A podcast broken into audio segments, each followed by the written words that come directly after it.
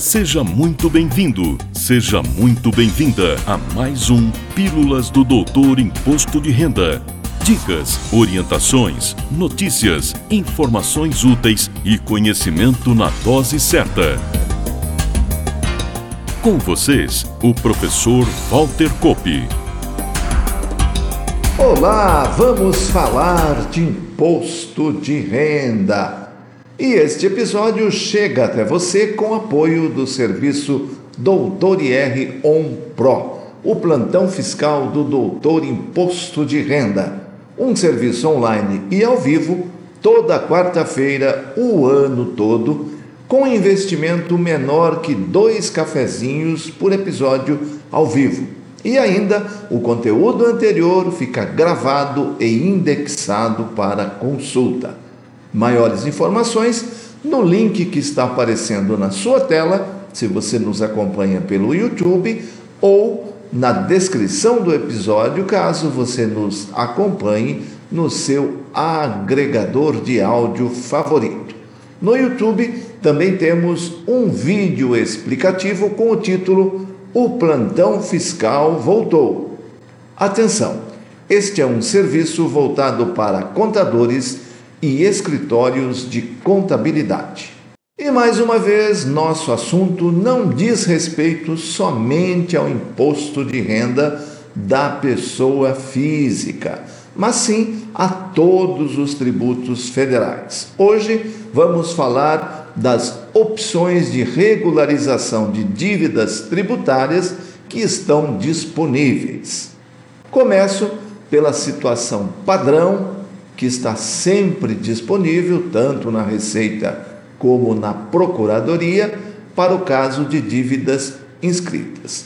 Falo do chamado parcelamento simplificado previdenciário e não previdenciário para os demais tributos, cujo prazo máximo é 60 meses, observados, claro, os valores mínimos de parcela e que a parcela zero será o valor do saldo devedor na data em que você protocola ou realiza o parcelamento, dividido pelo número de parcelas escolhido. Após o pagamento da parcela inicial, ocorre o deferimento automático do parcelamento e, para débitos na Receita Federal, obrigatoriamente as demais parcelas deverão ser em débito automático em conta corrente. Débitos na PGFN, na Procuradoria, poderão ser colocados em débito automático ou não, e são feitos no portal de regularização chamado Regularize.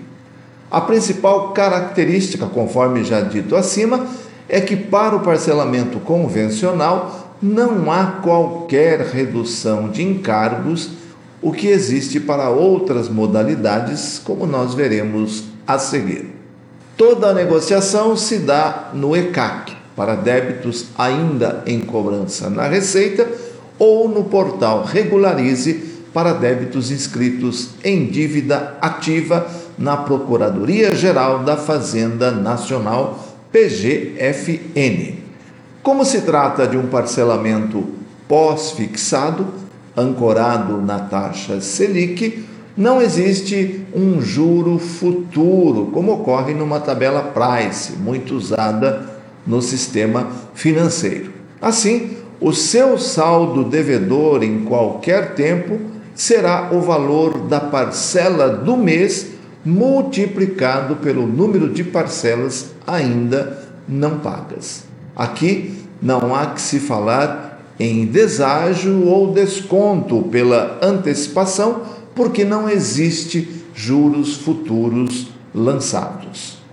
Saindo do parcelamento convencional, tivemos diversos parcelamentos especiais, aqueles com prazos maiores e redução de encargos e nos últimos anos a utilização do Instituto da Transação Tributária a partir de editais que baixam as regras, tanto no âmbito da Receita quanto no âmbito da PGFN. Lembro que, por determinação constitucional, o parcelamento previdenciário, mesmo enquadrado em um parcelamento especial ou transação tributária, não pode ter mais que 60 parcelas. Com relação à transação tributária, os limites e regras estão disciplinados na Lei 13.988, de 14 de abril de 2020, com alguma modificação trazida pela Lei 14.689, de 20 de setembro de 2023. A transação em nível federal se dá por editais publicados pela Receita Federal, pela Procuradoria-Geral da Fazenda Nacional ou conjunta pelos dois órgãos. O último edital publicado foi o PGDAL número 3, de 25 de maio de 2023, cujas adesões, com a prorrogação de prazo à vida, terminaram em 28 de dezembro de 2023. No momento, temos em vigor a autorregularização incentivada para débitos da Receita Federal, de que trata a Lei número 14.740, de 29 de novembro de 2023, e Instrução Normativa RFB número 2168, de 28 de dezembro de 2023, que passou a permitir adesões no início deste mês de janeiro e irá até 1 de abril de 2024.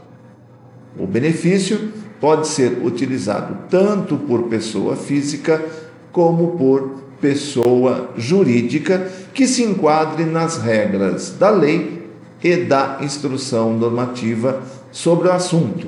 E não está disponível, atenção, para empresas optantes pelo Simples Nacional. Podem ser incluídos na autorregularização incentivada tributos administrados pela Secretaria Especial da Receita Federal do Brasil que não tenham sido constituídos até 30 de novembro de 2023, data da lei, e que venham a ser constituídos entre 30 de novembro e 1 de abril de 2024, mediante confissão do contribuinte, inclusive em relação aos quais já tenha sido iniciado algum procedimento de fiscalização.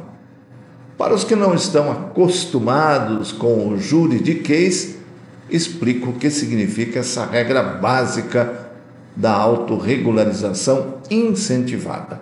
Um débito é constituído mediante declaração entregue pelo sujeito passivo, pelo contribuinte, como por exemplo a declaração de ajuste anual, ou mediante um lançamento feito pela Receita Federal, pelo fisco. Para ficar mais claro, vou usar dois exemplos para esta primeira parte dos débitos, ou seja, não constituídos até 30 de novembro. Imagine que você entregou sua declaração de ajuste anual no prazo, mas ficou de fora um rendimento tributável que você, através de uma retificadora, informa.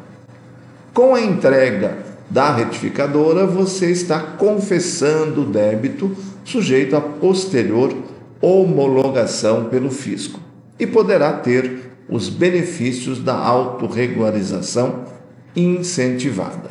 Outra situação seria um ganho de capital não apurado e nem recolhido no seu vencimento, que você apura agora e fará jus aos benefícios. A segunda parte dos débitos incluídos na autorregularização diz respeito àqueles constituídos entre 30 de novembro e o final do prazo para adesão, ou seja, 1 de abril.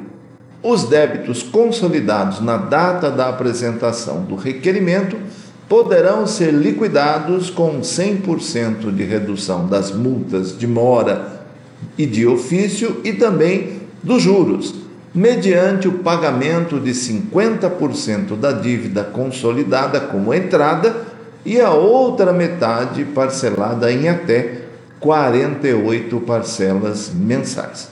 O requerimento será apresentado no Centro Virtual de Atendimento ao Contribuinte, o ECAC, na aba Legislação e Processo, Serviço Requerimentos Web, o mesmo do e-Defesa. A parcela mínima será de 200 reais para a pessoa física e 500 reais para a pessoa jurídica.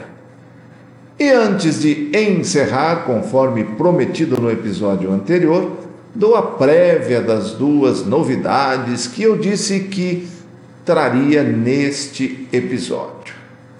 No próximo, trago as datas definidas.